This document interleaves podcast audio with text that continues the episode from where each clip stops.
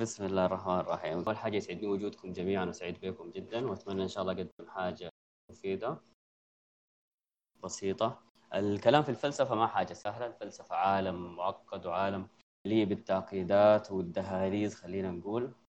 لكن أنا قصدت إنه أسمي الجلسة الحوارية دي إنه إضاءات فقط. لأنه شنو يا دوب أنا هتكلم على نطاق زمن ضيق جدا وفي كم نقطة فبس آمل إنه الموضوع ده يدي الناس حافز إنها تبحث في الموضوع أكثر وتتعرف على الفلسفة أكثر والناس اللي اوريدي حابة المواضيع الفلسفية دي خلاص هم معي في نفس ال... طيب بسم الله. أنا حأتكلم إن شاء الله. ما أعتقد حأتكلم كثير شديد. أتكلم أنا أقول المحتوى اللي أنا حضرته. حاجة بسيطة. بعد كده حأدي فرصة. لو في زول عنده استفسار عنده حاجة يكون الجلسة حوارية ونسى كعادتنا يعني ما حيكون في حاجة رسمية. طيب بسم الله. أنا الليلة حركز يا شباب على نقطة معينة عشان ما أتوه شديد. حبيت أركز على نشأة الفلسفة بشكل عام. كيف الموضوع ده بدأ؟ علم الفلسفة يبقى حاجة مو يعني صعب نقول علم لكن الفلسفة في حد ذاتها كيف بقت؟ حاجة ومرجعية وظهروا الفلاسفة وظهرت النقاشات فيها. طبعا لو جينا لتاريخ الفلسفة من اساسها أول فيلسوف في الكرة الأرضية الموضوع صعب لكن الفلسفة المعروفة عند المؤرخين هي يعني الشهيرة هي الفلسفة اليونانية أو خلينا نقول الفلسفة الغربية بشكل فده حيكون محور نقاشنا.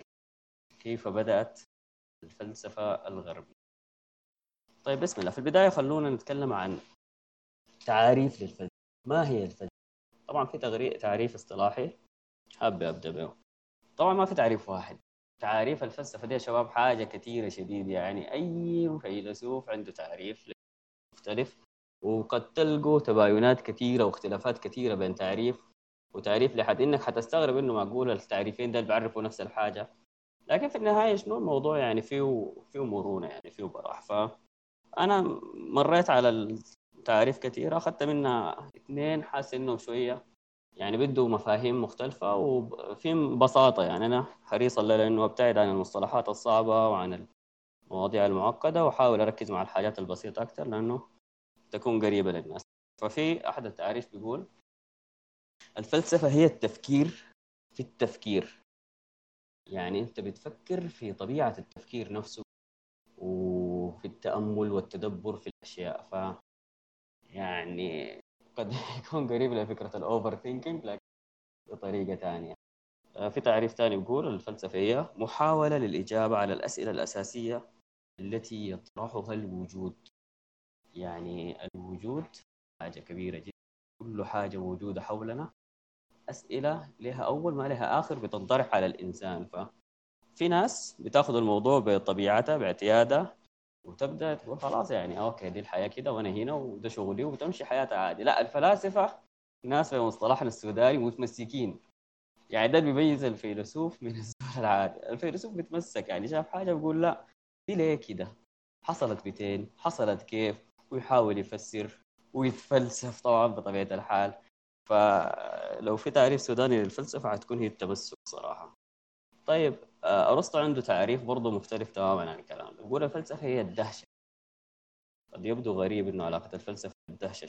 أرسطو بيقصد إنه هو نفس الفكرة بتاعت إنه لما تندهش من حاجة أنت بتبدأ تتبحر فيها أكثر تسأل فيها أكثر تشوفها. ما حتشوفها بمنظور اعتيادي. فنفس الفكرة إنه أنت تندهش من حاجة بتقودك تاني لأسئلة معينة تاني حتدخل في بحر الفلسفه عشان كده يا إخواننا سبحان الله طوالي في ناس الكثير من الحكماء ديل بيقولوا شنو؟ بيقولوا الأطفال فلاسفة بالفطرة. الأطفال ديل كده من الله خلقهم بيكونوا فلاسفة. ليه؟ لأنه الطفل بطبيعته لما يبدأ يصل مرحلة معينة من سنوات يبدأ يدرك يبدأ يفهم يبدأ يتكلم بتلقاه بيسأل في أي حاجة يشوف. ما بيشوف حاجة عادية يعني. حاجات كثير إحنا بنشوفها اعتياديه عربية الوقع. المهم الحداثة اللي بنشوف حياتنا اليومية الشمس طلعت غربت. دي بالنسبة لنا حاجة عادية واعتدنا عليها فنحن ما ما فارقة معنا. لكن الطفل تلقاه يسأل فعشان كده الأطفال في عمر معين بتحس له تشغيلات يعني بالنسبة لنا أنت طفلي يا يا أخي طبعا لازم تطول بالك شديد لأنه بيسأل من أي حاجة يشوفها. أي حاجة يشوفها قدامه بيسأل يقول لك دي اسمها شنو؟ دي عملت كيف؟ هو وقع ليه؟ طارت كيف؟ الشمس وين؟ ليه حارة؟ ف في مقولة هنا في الخصوص ده لفيلسوف إنجليزي اسمه جيستيسترين واعذروني لو بعض الأسماء تقطع غلط يا إخواننا بيقول بيقول إلهي لما هذا العالم مليء اطفال العباقرة والكبار الحمقى؟ فهو شاف النقطة دي في الفلسفة شاف إنه يا أخي الأطفال دول ما شاء الله ناس متنورين بيسألوا فالواحد بيصل عمر معين بيدخل في مرحلة التبلد تقريبا يعني كلنا فيها دي وبيشوف الحاجات عادية ولا في حاجة بتوقفه تاني. وعلى قولة مولانا سي جي يعني بيخسر بيموت الشغف بتاعه في حاجات وده الحاصل يعني. طيب عموما ننتقل من موضوع تعريف الفلسفة الاصطلاحي ده لتعريف الفلسفة اللفظي. تعريف الفلسفة اللفظي ده حيقودنا براه كده لباقي الموضوع لأنه الفلسفة اللي هي كلمة الكلمة الإنجليزية بتوافقها philosophy philosophy كلمة آه، اصلها يوناني اغريقي بتنقسم لكلمتين فيلو والصوفيا فيلو مقصود بها الحب. حب عشق ما إلى ذلك. صوفيا مقصود بها الحكمة. فلو جيت لكلمة philosophy بتديك معنى حب الحكمة. طيب تمام. معناتها عليه لو جينا لكلمة صوفيا الكلمة الثانية دي براها بتديك معنى الحكمة. طبعا تقريبا أول من صك مصطلح philosophy ده أو philosopher كان الفيلسوف العظيم جدا سقراط. وطبعا هنتكلم عنه بتفاصيل أكثر شوية لكن أنا عايز أطلع من موضوع صوفيا بتعني الحكمة ده لحاجة ثانية المحور الثاني اللي حتكلم. يلا قبل سقراط وقبل الفلسفة تاخذ شكل الحالي ده عموما آه أيوه قلنا sophist أو sophism فكنت بتكلم عن إنه حناخذ كلمة صوفيا بس الحكمة. بت... صوفيا بتجي منها sophist اللي هي الحكيم. sophist حكيم. اللي بيجي منها طبعا لو أخذناها بالكلمة العربية ليها العربية ليها اللي هي سوفسطائي. طبعا أكيد كثير منكم لقيتوا كلمة سوفسطائي دي. كثير منكم لقيتوا كلمة سوفسطائي وبعضكم عندهم عنهم معلومات. السوفسطائي أو السوفسطائيه أو السوفسطائيين بشكل عام الناس ديل يعني حقبة من الزمن ظهر فيها مجموعة من البشر عرفوا بالاسم ده. الناس دي أطلق عليهم سوفسطائيين بشكل عام بتلقاهم في كثير من المراجع والمؤرخين والفلاسفة نفسهم المفكرين بيدوم تصور سيء كده إنه ده الناس سلبيين جدا عدميين جدا شكوكيين جدا. وتلقاهم دائما بيتنعتوا بنعوتات سيئة جدا. لكن هسه إحنا حنحاول ندخل عالم السوفسطائيين ده شوية. هنحاول كده نخش عالم الناس ديل شوية نفهم السوفسطائيين ديل. أول حاجة ليه؟ نفهم ليه هم نعتوا بالنعوتات السيئة دي؟ ليه ما في حملة تقدر تقول ممنهجة ضدهم؟ فحنشوف الموضوع. طيب السوفسطائيين زي ما قلنا هم يعني سموا بالاسم ده لأنهم سموا بالحكماء. الناس يا اخواننا شايفين نفسهم هم الحكماء يعني. فبزغ نجمهم في القرن الخامس قبل الميلاد في اليونان في أثينا تحديدا. بيقول هم أساتذة قادمون قدموا من مستعمرات إغريقية. فاجتمعوا في أثينا وناس كان عندهم حاجة بتميزهم إنه كان عندهم طرح فكري جديد. أثينا كان فيها خلينا نقول حريات فكرية إلى حد ما حرية التعبير كانت مقفولة. طبعا بنتكلم يا أخوان عن القرن الميلاد فكان لسه في النقاشات في في دول فيها حرية تعبير وفي دول ما فيها يعني. فالمهم الناس دي كان عندهم أفكار جديدة وجريئة فمشوا أثينا كان فيها بيئه جاذبة خلينا نقول للمفكرين فبدوا يطرحوا أفكارهم دي. كان بيتميزوا بحاجة عندهم قدرة على الجدال وقدرة على يعني فن الخطابة بيتكلموا بأساليب حلوة. فلقوا رواج هناك يعني من الناس الناس بدأت تعجب بهم تنبهر بهم فبحكم القدرة على الخطابة والجدال وإنهم ملسونين للدرجة دي بدوا يشتغلوا في اتجاهين رئيسيات اشتغلوا في التعليم اشتغلوا كمعلمين. وفي مراجع كثيرة بتقول إنهم اشتغلوا مع معلمين لأطفال أو لأبناء السياسيين أو النخبة في أثينا من الطبقة الأرستقراطية كانوا بيعلموا أبنائهم. ده بياخذنا لحتة إنهم كان يعني عندهم نظرة مادية تسوبيه بيحاولوا يتكسبوا من من الخطابة بتاعهم ده. وطبعا الحاجة الثانية اشتغلوا فيها بشكل كبير المحاماة مهنة المحاماة. في طبعا محاكم وقضايا. كان السوفسطائي ده إنه زول يعني ملسون جدا. بيجي وبيشتغل المحاماة دي و بياخذ منها قروش كثيره فهم كان عندهم يعني بيتكسبوا ماديا من مهاراتهم دي. كانوا مولوعين جدا بالجدال وبالنزال اللفظي خلينا نقول. وبيعملوا الحكاية دي قصاد أجر معين السوفسطائيين ده بعد ما نخوض فيهم شوية حتلقى انهم يعني حاجة فعلا والله إخواننا تحيي يعني بقرأ في أفكار بعض السوفسطائيين حتلقوا إنه كثير من الأفكار اللي بتتناقش في العصر القرن الحالي وفي ظل الحداثة اللي إحنا فيها دي كثير من جذور الأساسية السيدس الأساسية تم طرحها في الوقت ذاك. تكلموا عن القرن الخامس قبل الميلاد. في سفسطائيين ناقشوا قضايا كانت بذور ل يعني نظريات اجتماعية أخلاقية بل وفيزيائية علمية بشكل عام فيزيائية وأحيائية أو غيره. فدي حاجة فعلا يعني مدعاه للدهشه يعني. طيب آه، لو جينا نقول عايزين نفرق بين السفسطائي والفيلسوف. يعني في تداخل شديد يعني. وبعدين لقدام لو المواضيع دي ما بتقدر تأخذها حدية. مثلا ده السفسطائي لحد هنا وده الفيلسوف لحد هنا. لو ادينا أي واحد فيهم صفات معينة لأنه حتلقى بعدين لقدام ناس من المفكرين بيدعوا انهم فلاسفه بس بتلقى فيهم صفات سفسطائية والعكس كمان. فشنو؟ الموضوع ما حد شديد لكن إحنا بنحاول ندي ملامح عنه فلو قلنا أبرز الفروق بين السفسطائيين والفلاسفة السفسطائيين كان الحاجة اللي قلناها قبل شوي إنه بيتقاضوا أجر. ناس يا زول ما اديني بعمل تديني قروش.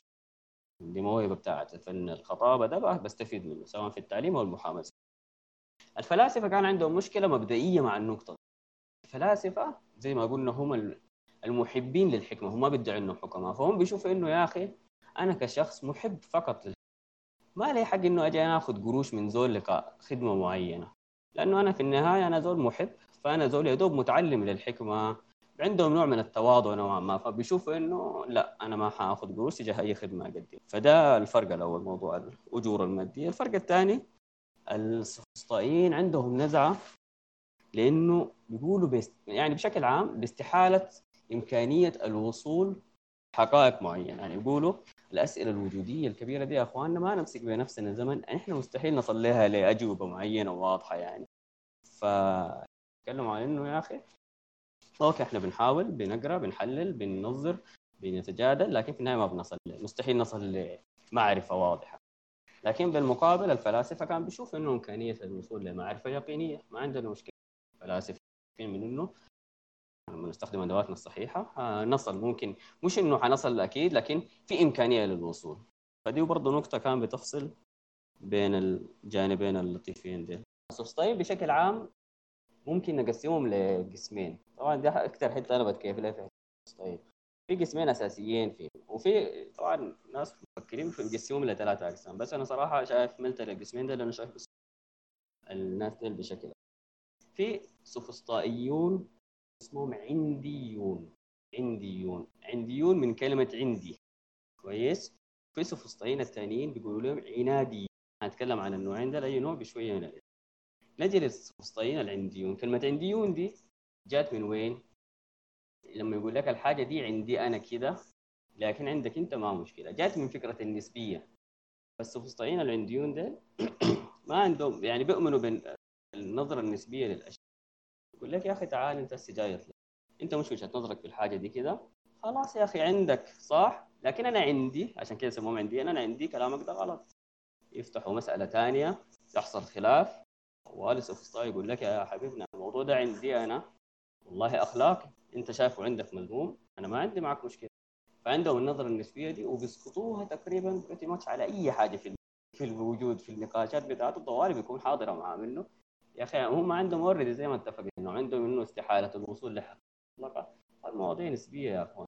يقول الفلاسفه عندي أنا كده وعندك كده والدنيا حلوة يعني انت طيب من أشهر الفلاسفة العنديون ديل آه واحد فيلسوف عظيم جدا. آه sorry سفسطائي كبير جدا اسمه بروتاغوراس. بروتاغوراس عنده مقولة بتلخص طبعا كامل بيقول فيه ده. بروتاغوراس بيقول الإنسان هو مقياس كل شيء. حاجة النهاية خاضعة للإنسان وتشيز بينعكس فيها الموضوع النسبي. خلاص يعني أنا كإنسان أنا شايف كده. أنت كإنسان ثاني أنت شايف بالنسبة لي وأنا أنا محور الكون وانت محور الكون بتاعك. فالناس طيب نجي للفلاسفه الثانيين اللي هم العناديون. الفلاسفة العناديون عندهم إخواننا طابع شكوكي بشكل عام كده. فهم عندهم مشكلة في قبول الحقائق. العناديون بيرفضوا الحقائق الأولية نفسها حقائق الوجود. وشايفين كده من الآخر إنه كل ما نعيشه يا إخواننا خيال ووهم. و حاجة طبعا كبيرهم الذي علمهم السحر اسمه جورجياس جياس ده يا اخواننا أقسم بالله أنا لما بقرا في الموضوع ده. وقفت عنده كده شفته وسمعت كلامه قعدت أصفق يعني لأنه زول يعني ما دار أقول عظيم لكن غريب عادي جورجياس ده يا شباب طبعا هو زي ما اتفقنا من كبير الفلاسفة العناد. جورجياس ده زول قاعد عمل تأملاته في الكون وفي الوجود وانعزل فأسي رجع عايز يطلع للعالم يقول لهم يا إخوان هو وصل لشنو؟ في تفسيره للوجود. فجورجياس لما داير يدي خلاصة فكره قال قاعد كده بمزاجه عين لنفسه. إنه لا يوجد شيء. تخيل البداية القوية. يا ود الناس الحاصل شنو كيف؟ قال لهم إنه لا يوجد شيء. ما في أي حاجة موجودة. الحاصل إنه إحنا كلنا وهم كله خيال. أنتوا غشين روحكم. بتاع لا. قال لهم إنه لا يوجد شيء. لسه الناس قاعدة تحاول تستوعب فكرة الصدمة الأولى دي بتاعت إنه لا يوجد شيء دي. قال لهم دقيقة العبارة ما انتهت لحد هنا يا أخواننا. قال لهم وإذا افترضنا وجود شيء يعني هسه أنا قلت لكم إنه لا يوجد شيء. انتهينا. منه لكن جدلا خلينا نفترض إنه يوجد شيء. وقصده بيوجد شيء شنو؟ إنه شيء قابل للمعرفة يعني.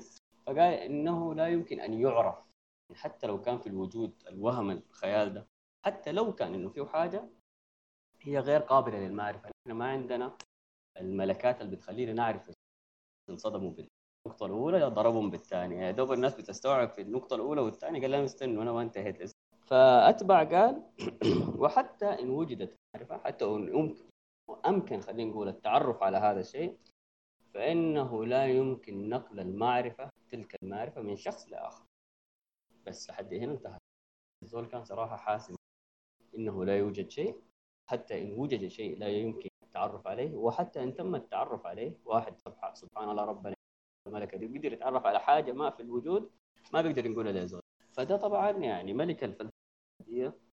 و... ويلا فالعنادية كثير في ناس بيذكروا المثال بتاع عنزة ولو طارت. فبيقول لك السفسطائيين والعناديون ديل هم زي القصة بتاعت الاثنين شافوا لهم طائر بجعة. فواحد قال للثاني يا أخي شوف البجعة دي البجعة دي جميلة كيف؟ الثاني قال له يا أخي عنزة دي ما بجعه مبدئيا. يا أخي ذاك طبعا ما كان داير يمسك زمن كثير في الموضوع فقام شال حجر رماه في الطائر الطائر قام طار. الثاني قال له عنزة ولو طارت يعني طارت ما طارت الموضوع ده عنزة. فدي فكرة الزول العنادي يكون ماخذ ال attitude ده يعني في النهاية. خلاص الموضوع ده كده و... آه المقولة العظيمة بتاعت جورجياس دي. كويس. لو عايزين نرد عليه رد منطق. لو في زول ما متفق مع جورجياس في الموضوع بتاع إنه لا يوجد شيء ده وحتى إذا وجد شيء فانه غير قابل للمعرفة أو حتى اذا عرف فانه غير قابل لنقل المعرفة. كيف ممكن نحن نضحض المقولة دي؟ أنا عايز أسمع مشاركة. تفضل.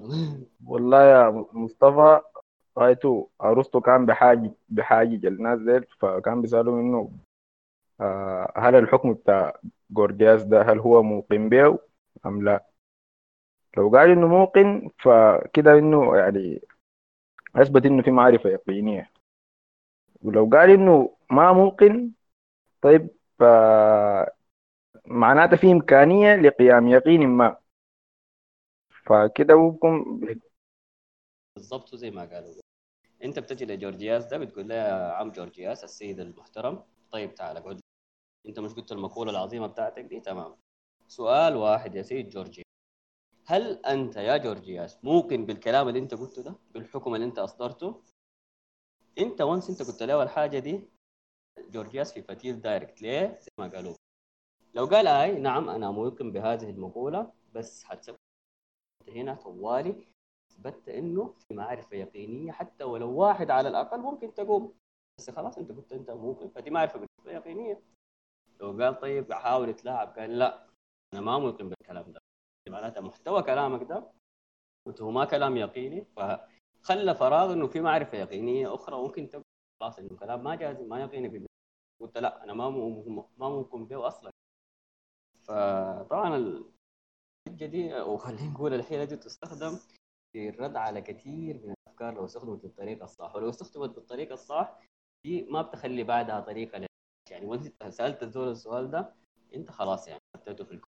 طيب آه حأتكلم عن حقبة برضه هي قبل سقراط. وفي ناس كثير من المؤرخين جاوا يا أخواننا يا أخي الحقبه ما قبل سقراط؟ لما تقول إنه كل الناس اللي قبل سقراط سفسطائيين بتظلموا ناس كتار. يعني في كتار من المفكرين خلينا نقول في الفترة بتاعت ما قبل سقراط اللي في مؤرخين تانيين بيقولوا دي كلها سوفسطائيين ما كانوا سوفسطائيين بالمعنى اللي تكلمنا فيه وعرفنا به لا كانوا ناس عندهم اطروحات فكرية محترمة جدا وكانت بتتعلق بالعالم الطبيعي أكثر من العالم الماورائي فزي ديل يلا في مؤرخين قالوا إحنا حاكمين فلاسفة ما قبل سقراط قالوا ديل فلاسفه مكتملين الأركان لكن المشكلة الوحيدة بالنسبة لنا إنهم قبل سقراط فما بنقدر نقول إنهم ديل وفعلا الناس ديل صنفوا بالتصنيف ده تجي تقرأ عنهم ناس وناس بتروح في روحات عميقة وما بيتصفوا بكثير من صفات السلبية دي. حامر بسرعة على يعني أبرز الأسماء في الناس اللي يسموا بفلاسفة سقراط واديكم بس يعني أبرز المقولات لأي واحد. أه حأبدأ بطالس وزي ما بيقولوا العرب طاليس. طيب طاليس شايف إنه أصل الخلق هو المات. فلما تسمع العبارة دي أنا شخصيا أول انت طوالي تذكرت الآية الكريمة اللي بتقول وجعلنا من الماء كل شيء حي في تشابه كبير بين العبارتين. طبعا أي واحد من ديل لو قعدنا نعمل عنه ونتكلم عنه حياخد يعني زمن براه ومحاضرته براه فعشان كده بس أنا حأمر بسرعة. حنتكلم عن تاني واحد من أكثر الناس اللي أنا يعني صراحة متكيف ليهم ومنبهر بهم اسمه السوفسطائيين وخلينا ديل خلاص أنا حسميهم فلاسفة وحنقفل على كده. فلاسفة ما قبل سقراط اسمه انكساغوراس يا اخوانا انكساغوراس ده في تأملاته العظيمة دي خدت زي ما قلت لكم قبيل ال seeds والجذور لكثير من الحاجات اللي في النهاية مع الزمن وصلت جامعة اوكسفورد اشتغلوا في بحوثات في الخصوص ده. موضوع كبير شديد. فالشاهد ما عايزين نتعمق فيها شديد. بس يا آه عقلية عظيمة جدا. الرجل ده أول من, آه من تناول مواضيع كبيرة شديد. في مواضيع تناولها نكساغوراس يا إخواننا في القرن السادس قبل الميلاد. تخيلوا المواضيع بتاعته اللي تناولها دي في النهاية كثير منها وصل لأنها تبقى نظريات علمية مثبتة ومحترمة جدا. طيب انكساغوراس زي ما ذكرت أول من تناول نظرية التطور العضوي. التطور اللي هو نظرية التطور المعروفة بالداروينية في الوقت الحالي. طبعا اخوانا داروين ما أول زول وصل للداروينية دي دي كانت تراكم بتاع معارف كثيره أول زول يعني خدت يده في الموضوع ده انكساغوراس يتخيلوا نظرية التطور بتعقيداتها دي كلها زول في القرن السادس قبل الميلاد يصل لفكرتها الأساسية يعني. موضوع تاني تناوله أنكساغوراس واللي هو تعدد تعدد العوالم. طبعا أخوان تعدد العوالم ده واحد من المواضيع أنا يعني ما ما تعمقت فيها شديد لكن قدر اللي قريته عنها أو سمعته عنها حاجة مذهلة مذهلة بمعنى الكلمة. يعني مجرد الفكرة بغض النظر أثبتت ولا ما أثبتت صحت ولا ما صحت فكرة مذهلة ذاته شديد. فانكساغوراس اتعاطى الموضوع ده. ما أعرف الصنف اللي كان بيتناول شنو انكساغوراس لكن الزول ده عوير عديل يعني. طيب تاني تناول برضو إمكانية وجود كائنات في أجرام سماوية بعيدة كائنات الفضائية خلينا نقول. برضو كان عنده يعني نظرية في الموضوع ده. آه تاني حنجي لديموكريطس ديموكريطس صاحب نظرية مذهب الذرات. ديموكريطس ده برضه واحد من الزمان. برضه بنتكلم عن القرن الخامس قبل الميلاد. تكلم إنه يا أخواننا أي حاجة في الوجود ده بتتلخص أو بترجع لحاجة اسمها ذرات. الذرة اللي هي ال atoms المسؤوله ثاني رذرفورد والناس ديل يتكلم عن ديموكريتوس برضه في الزمن اللي تكلمنا فيه ذاك ودي حاجة صراحة أنا شايفها مذهلة ومهولة شديد يعني. الذرة دي يا اخوانا في الفهم العربي بيسموها الجوهر الفردي اللي هي أصغر يعني جزء جزئية أو particle في في الشيء طيب بعد ديموكريتوس حنتكلم عن هيراكليتوس يلا هيراكليتوس لذيذ شوية. هيراكليتوس بيؤمن بمبدأ إنه نظرته الأساسية قال إنه أي حاجة بتتغير. أي حاجة بتتغير عنده مبدأ التغير. يعني شنو؟ يعني شايف أي حاجة بتتغير. فهو عنده من مقولاته الشهيرة جدا ومعروفة شديد ممكن تكون مرت على كثير منكم. بيقول أنت لا تستطيع أن تهبر تعبر النهر مرتين. أنت لا تستطيع أن تعبر النهر مرتين. آه ليه؟ طبعا بشكل واضح. بيقول السبب الأول أنه النهر حيتغير. أنت لو عبرت النهر مرة لما تجي المرة الثانية ما حيكون نفس النهر اللي أنت عبرته قبل الموية مشت. طيب سبب تاني هيراكليتوس حيقول لك انت نفسك تغيرت. انت اللي قطعت النهر في المرة الأولى ما انت نفسك اللي جيت المرة الثانية. انت تغيرت سواء على الصعيد النفسي العقلي الفيزيائي تغيرت. فالنهر لا تستطيع أن تقطعه مرتين. طيب بعد هيراكليتوس حتكلم سريع عن واحد اسمه بارمينيديز بارمينيديز ده طبعا العدو اللدود لهيراكليتوس لسبب لأنه شايف إنه أي حاجة ثابتة عنده مبدأ الثبات يقول لك يا زول هي أي حاجة في محلها موضوع التغير ده ما حاصل. التغير أوهام يعني من الآخر شايف بالثبات يعني الكينونة والصيروره يلا طبعا اللذيذ أخواننا باربينيز ده عنده أحد تلاميذة النجيبين اسمه زينون. زينون ده طبعا بيتعاطى صنف كان حقه براوة عديل يعني. زينون طبعا ماشي على نفس خطى أستاذه وشايف إنه ما في حاجة اسمها حركة. يعني تخيلوا يا اخواننا يعني شوفوا الناس اللي كانوا بيفكروا خارج خارج الصندوق مش خارج الصندوق خارج الكرة الأرضية كلها. فقاعد يتأمل كده وصل إنه يا أخي ما في حاجة اسمها حركة. الوجود ثابت ان إحنا ثابتين. أنتوا عارفين ثابت بمعنى شنو؟ يعني لو انت مثلا زول قام من الكنبة قاعد في الكنبة الثانية بالنسبة لزينون الزول ده ثابت ما تحرك. فلما سألوه قال له يا زينون وقع لنا الموضوع ده كيف ثابت؟ الزول ده قدامك هسي مثلا قام من هنا وقاعد هنا يتحرك يعني ما دار لها فلسفة ولا بتاع. بيقول لهم يا أخوانا بس خلاص أنا بمنطق لكم الموضوع ده بالراحة بالراحة. يلا زينون بنظرته كالاتي في الموضوع ده. يقول لك أنت عشان تقطع مسافة متر أنت لو عايز تمشي متر لازم في البداية تقطع نص متر. صح؟ طبيعي يعني انت هتقطع المتر طق يعني أنت أي مسافة هتقطعها هتتجزأ أكيد. فلازم تقطع نص متر الأول. بتقول له تمام. بقول لك طيب عشان تقطع نص المتر ده مش هتقطع ربع متر؟ تقول له أيوه أوكي ما مشكلة. هيقول لك طيب عشان تقطع ربع المتر مش لازم تقطع 8 متر؟ تقول له طيب okay جبت your point فهيقعد يجزئ عليك كده إنه 400 متر 800 متر 1 على 16 1 على 32 لما يوصلك للصفر يقول لك ها شفتها؟ أنت ما قطعت أي حاجة أنت ما بتتحرك أنت الموضوع ده كله وهم ف زي ما قلت لكم صنفه عالي شديد وده اللي هو كان شايفه في الموضوع ده خلاص يا إخوان عندنا آخر جزئية والمحور الأخير في الجلسة الحوارية اللطيفة دي. حنتكلم عن سيد الشيء وأي شيء اللي هو سقراط. طيب بسم الله. حنتكلم عن سقراط يا اخواننا سقراط سقراطيز الزول ده من مواليد الربع السنة 470 وتوفى في السنة 399 قبل الميلاد. طبعا لما تتكلم قبل الميلاد كل ما مشيت على كل ما صغرت كل ما العدد قل يعني ما العكس. فاللي هو القرن الخامس قبل الميلاد يعتبر نفس القرن بتاع السفسطائيين وفي سنة واحدة عاشها في القرن الرابع الهجري. طيب اخوانا سقراط يعني لما نتكلم عن سقراط إحنا بنتكلم عن الأب المؤسس. نتكلم عن سيد الشيء واي شيء نتكلم عن الزول الخط الفلسفة أداها عنوانها ده في حاجة اسمها فلسفة. ليه؟ لأنه قبله كانوا في السفسطائيين اللي هم مسمين نفسهم الحكماء وشايفين نفسهم يعني كان عندهم جانب كبير من الغطرسة وشايفين إنه إحنا يعني وقارت خلاص إحنا عندنا أي حاجة. إحنا حكيمين. فجاء سقراط قال لهم يا إخواننا أوكي أنتم حكيمين بطريقتكم لكن أنا ما حكيم أنا محب للحكمة. فاللي هي طالع منها تاني كلمة الفلسفي فكثير من مقولاته بتديك الانطباع ده فيه انطباع التواضع وانطباع إنه زول شايف نفسه دائما بس فقط محب للحكمة ومحب للتعلم دائما فمقولته الشهيرة جدا كثير منكم لاقته يقول يا اخوانا أنا لا أعرف شيئا. أنا كسقراط ما عارف أي حاجة. عدا شيئا واحد. حاجة واحدة بس أنا عارفها متاكد منها. هي أنني لا أعرف شيئا. يعني ده سقراط بيقول كده فنحن نقول شنو يعني. فطبعا في ناس آه، متمسكين قالوا سقراط قال الكلام ده من باب من باب التكبر إنه أنت شوف لما تقول أنا لا أعرف شيء في ناس يعني تمسكوا قالوا يا اخو قصده إنه أنا عرفت الحاجات كلها لدرجة إنه أنا وصلت تاني لأنه بقيت لا أعرف شيء أنت عشان تقول لا أعرف شيء لازم تكون مرت على الأشياء كلها يعني. فهم يقولوا ده تكبر. لكن خليني أنا أقول إنه لا متواضع وكده يعني. فطيب الحاجة الغريبة إنه سقراط على عظمته يا أخواننا وعلى مكانته العالية جدا. تخيلوا ما جانا منه ولا كتاب. أسي في البشرية دي كلها ما في كتاب. من أمضاء إنه ده كتاب كتبه سقراط. كل اللي جانا منه كان عبارة عن كتابات تلامذته عنه. كان عنده تلاميذ نجيبين جدا. وبالدرجة الأولى طبعا الكبير جدا أفلاطون. أفلاطون طبعا كان فيلسوف كبير جدا. أنا تمنيت إنه أتناول الليلة هو سقراط لا أو sorry هو أرسطو لكن الزمن طبعا ضيق فحنكتفي الليلة بسقراط. فا okay آه كل اللي جانا منه كان عبارة عن كتابة تلاميذته عنه وبالدرجة الأولى طبعا من غير أي منافس أفلاطون. أفلاطون كتب يعني كل جانا من سقراط تقريبا جانا عن طريق أفلاطون.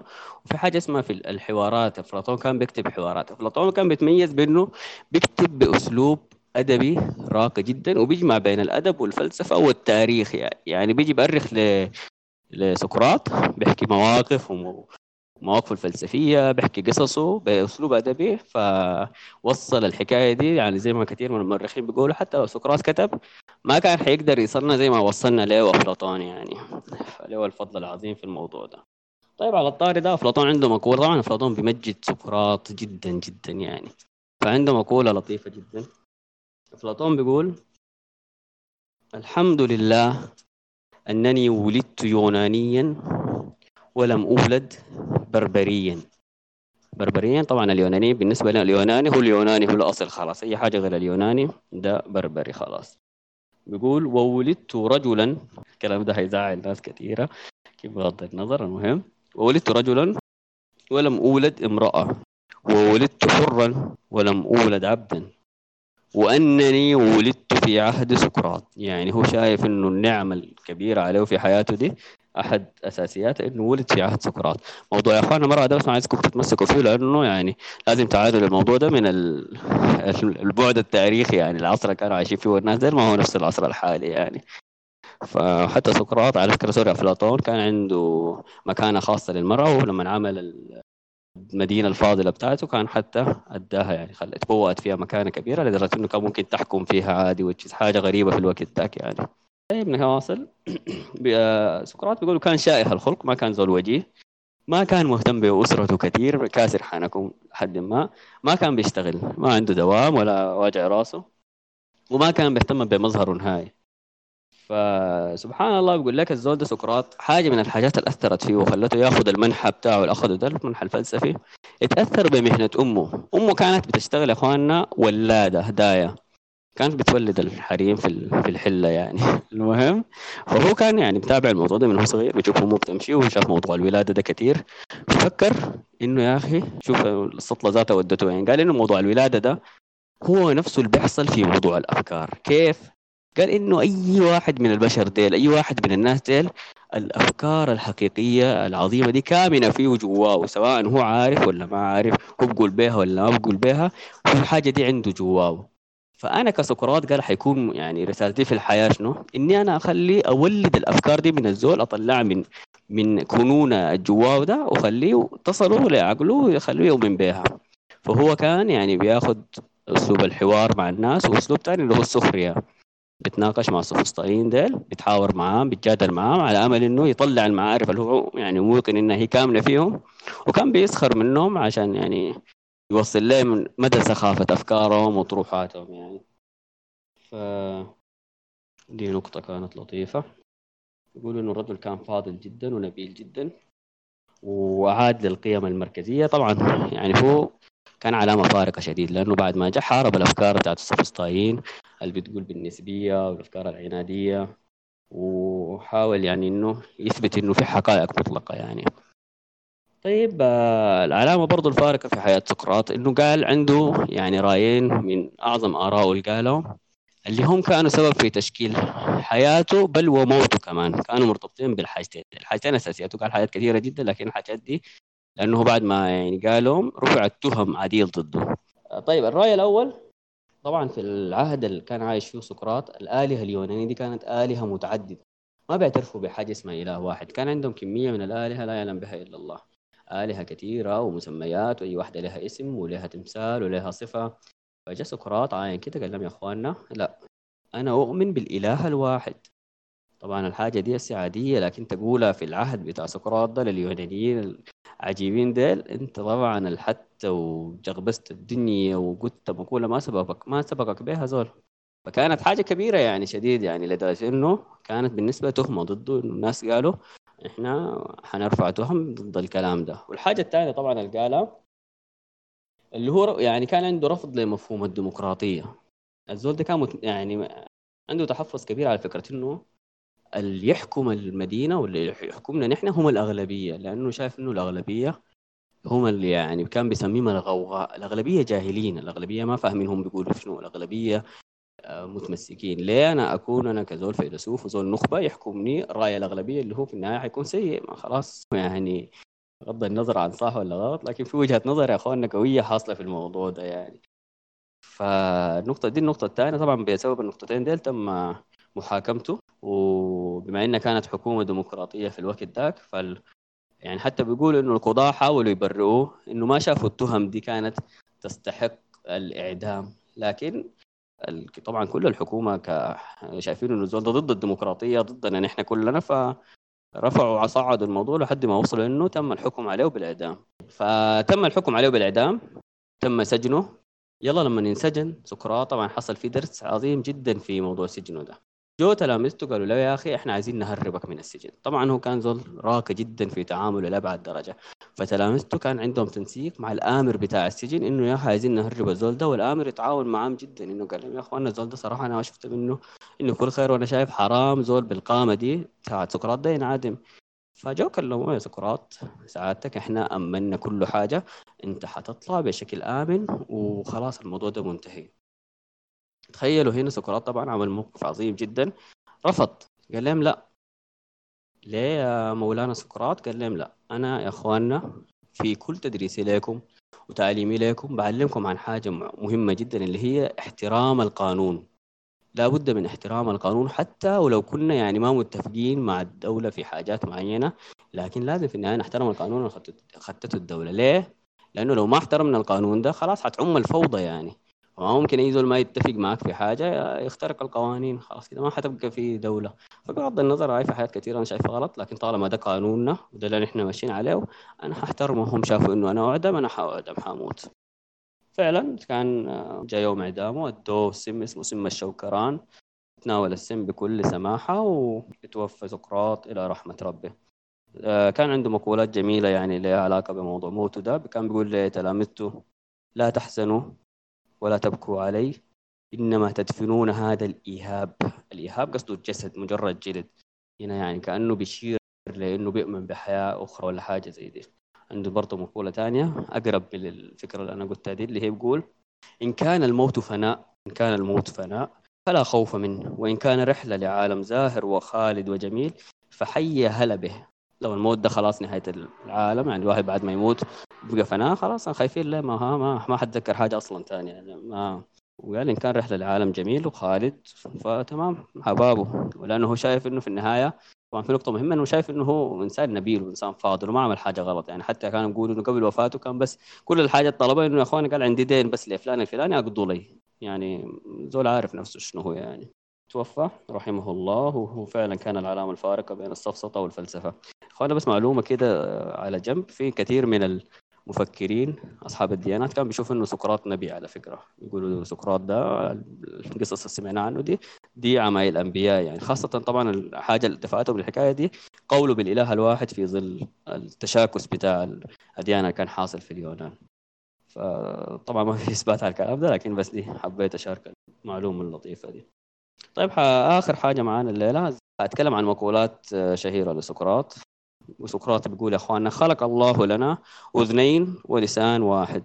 عندنا أذنين ولسان واحد لنسمع أكثر مما نقول. فحفز الناس إن إخواننا خلوا الإفتاء كثير واسمعوا أكثر. بيقول برضو ليس العاطل من لا يؤدي عمله فقط العاطل من يؤدي عملا بوسعه أن يؤدي أفضل منه. أنت لو شغال شغلة وأنت عارف إنك أنت تقدر تعمل حاجة أحسن منها أنت عاطل بالنسبة لسقراط. تقريبا بالمفهوم ده كلنا عاطلين يا أخواننا. طيب مقولتين الجاد لطيفات. مقولة بتقول مسكين الرجل مسكين الرجل. إنه يقف حائرا بين أن يتزوج أو يبقى عازبا. وهو في الحالتين نادم. في الحالتين قال أنت نادم تزوجت ولا لا؟ ثاني برضو مقولة مرتبطة بالمقولة الأولى دي بيقول بكل الأحوال تزوج. Anyway قال عرس يا أخي. فإذا حصلت على زوجة جيدة ستكون سعيدا. خلاص أمورك وضحت. فإذا حصلت على زوجة سيئة ستصبح فيلسوفا. فبرضه خيارات كويسة. يا تكون سعيد يا تكون فيلسوف. وطبعا وحأختم بالمقولة العظيمة. أعظم مقولة في تاريخ الاقتباسات اللي لقيتني كلها والموجودة على معبد دلفي. بيقول سقراط اعرف نفسك. اعرف نفسك. مقولة كبيرة جدا. أتمنى إني أكون قدمت حاجة. طبعا الزمن ضيق يا إخواننا لكن أتمنى أكون قدمت حاجة لطيفة و... وأضافت لكم حاجة. وعلى الأقل خلتكم ترجعوا تقروا عن الحاجات دي تاني وتخشوا في المجال ده لأنه مجال غاية في اللطافة يعني. وبإذن الله لو ربنا هون يكون عندنا تاني جلسات زي دي. كل اللي بيشكروا شكر لكم. أنتم شكرا على وجودكم يا جميلين يا رائعين يا شفيفين. مصطفى جزاه الله خير. بدأ الموضوع بداية يعني لطيفة أدى, أدى أفكار كويسة كده عن عن الموضوع بتاع الفلسفة اليونانية بالتحديد سواء ما قبل السقراطية لحد سقراط. آه بس أظن الاستدراك الوحيد اللي ممكن أكون حاسبه مؤثر وأنا فاهم إنه مصطفى ممكن يعني الاستدراك ده ما ما بينفي الجهد بتاعه. خاصة إنه هو كان عنده ساعة فبالضرورة ما كان حيقدر يرتب الموضوع بالطريقة اللي أنا شايف إنها هي مهمة عشان الموضوع يعني يتعرض أو الأفكار تكون يكون فيها التسلسل المفروض.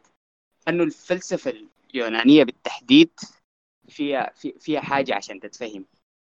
أنه مستحيل تتفهم خارج خارج الترتيب المنطقي اللي كان حاصل لها.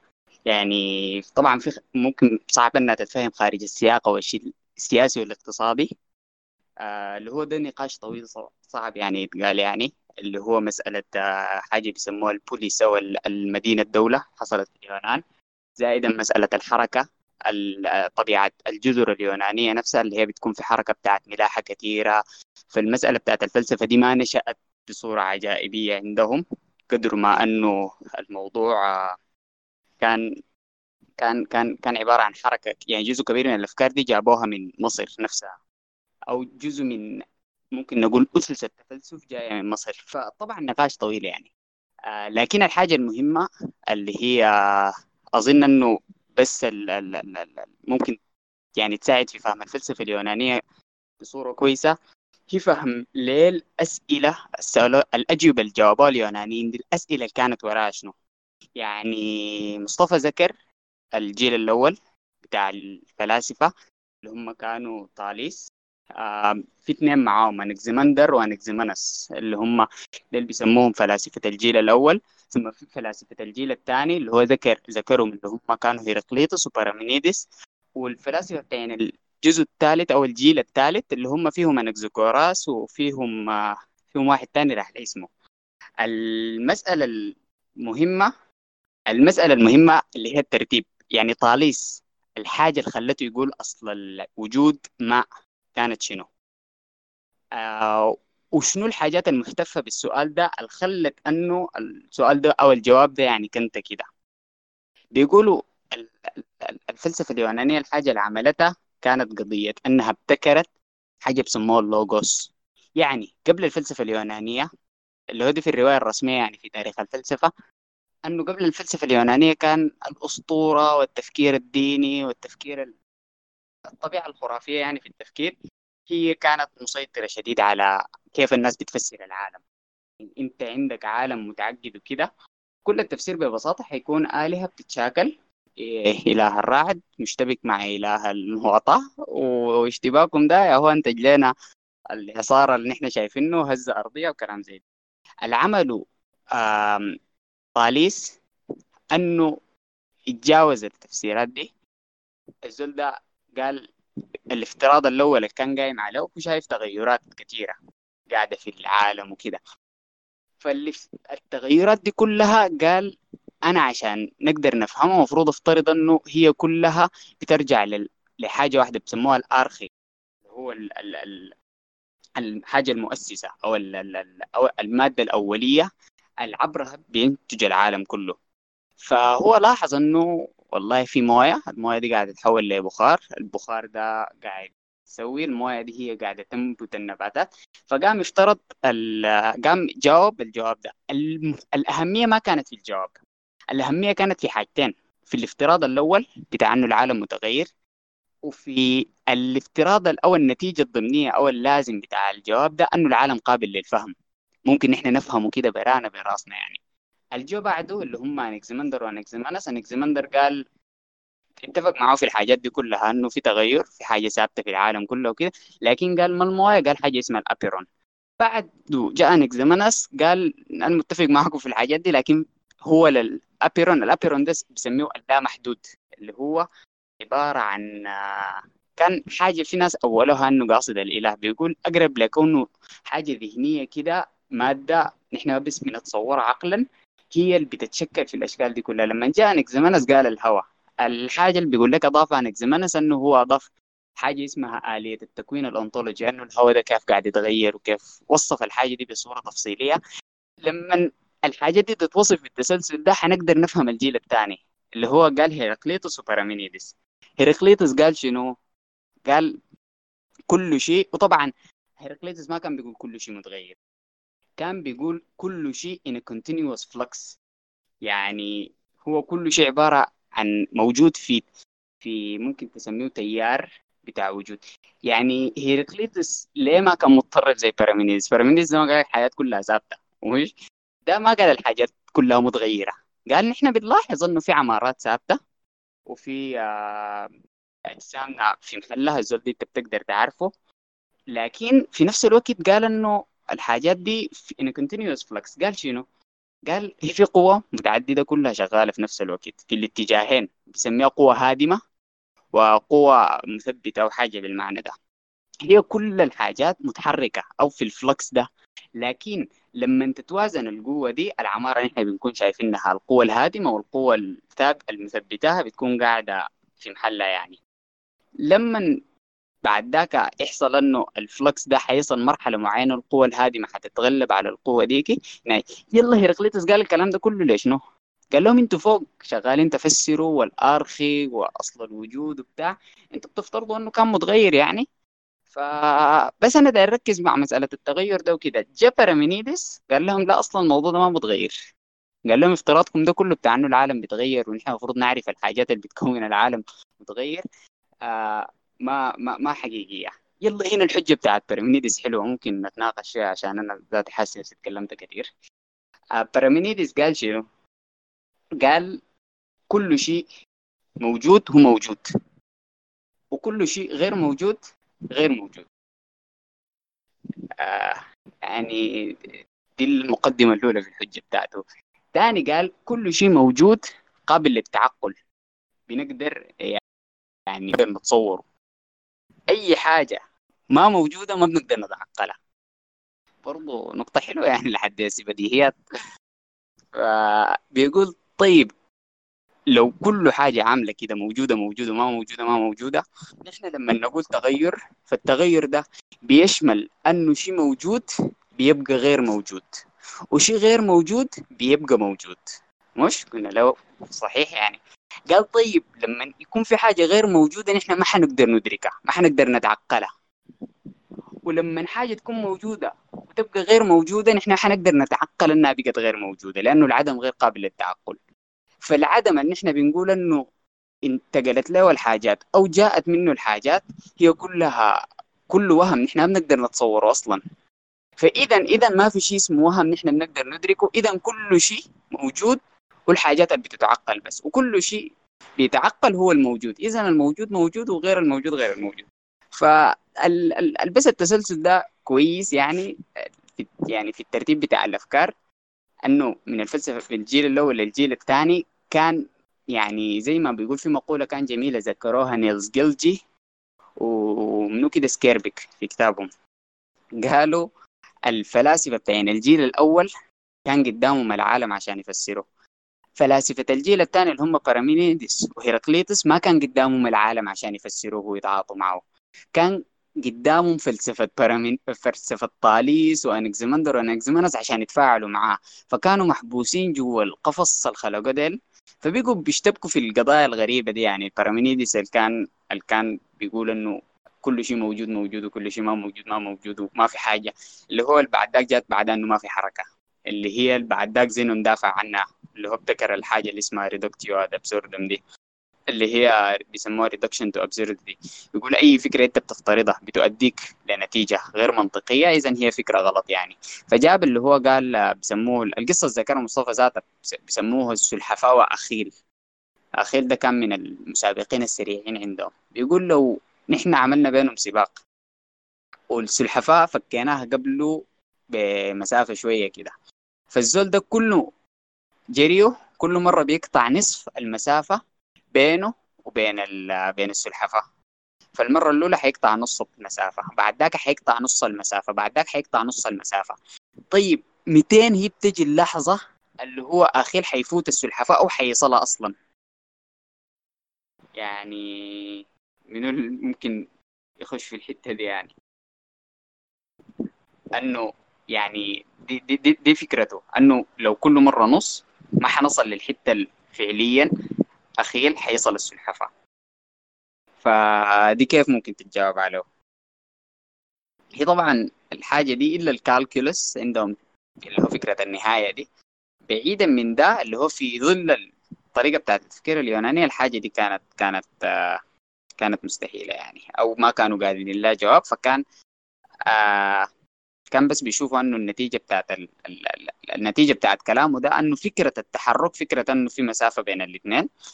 الموضوع ده بيؤدي لحاجه مستحيلة منطقيا وكده. طبعا حختم بس مداخلتي دي بأنه أقول نقطة واحدة كده اللي هي تقريبا عليها عليها عليها اتفاق عام في الفلسفة المعاصرة يعني. أنه يعني واحدة من النقودات الأساسية في الفلسفة المعاصرة أو من التحليلات الأساسية في الفلسفة المعاصرة بتفسر كل التاريخ الغربي. انه بقول لك التاريخ العربي الغربي هو عبارة عن حاجتين. هو عبارة عن المسيحية والفلسفة اليونانية. الفلسفة اليونانية أثرها في تشكيل الأنماط بتاعة التفكير بتاعة الإنسان الغربي لحد القرن العشرين. كبيرة شديد يعني. كبيرة كبيرة لدرجة ما ما, ما يعني ما هينة. ف... فاستيعاب شنو هو الافتراضات الأساسية اللي قامت عليها الفلسفة اليونانية ومسارها وكده مهمة يعني. لأنه يعني عشان أدي مثال بس بسيط شديد لموضوع الفلسفة. آه ال... ال... ال... ال... الفكرة بتاعت هيجل بتاعت الديالكتيك الجات بعد ذاك الماركسية تبنتها اللي هو المنطق الهيجلي. منطق إنه نحن رافضين المنطق بتاع أرسطو ده بتاع ماهيات وكده الحاجات دي كلها عبارة عن حاجات داخلة في ديالكتيك ما بين الأطروحة والنقيض ثم بتنتج التركيب بنتحول التغير الكمي لتغير نوعي الكلام ده. الأفكار دي كلها جذورها قاعدة عند هيراقليطس فكرة الفلكس دي. ف ف... ف... ف... فالفكرة دي يعني مثلا واحدة من الأفكار المركزية اللي قاعدة عند ديل هي هي هي يعني هي يعني قاعدة وصولها هناك.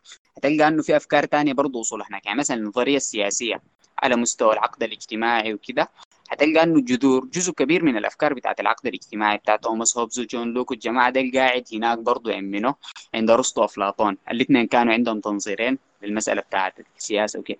فبس يعني هي هي حقبة مهمة. آه طبعا هنا ايضاحات حول الفلسفة العنوان كبير شديد. يعني الكلام كله كان هنا عن الفلسفة. ما قبل السقراطية نفسها يعني اللي هو حتى سقراط دوره الأساسي ما كان يتوضح يعني. فكرة ال ال ال أنه السوفسطائيين ده كلهم جو بعد الجيل التالي. يعني جو عشان تكونفرونت المشاكل أنه في آراء كثيرة وكده. فهنا حوقف مداخلتي هنا لأنه أنا حاسس انه تكلمت كثير. وشكرا جزيلا وأتمنى إنه الكلام كان يعني مفيد كده. يديك العافية يا حارس. كلام مفيد جدا جدا وجميل و... آه وفي محله كله. طبعا زي ما أنت قلت أنا بالنسبة لي كان الزمن عامل الزمن ضاغط جدا.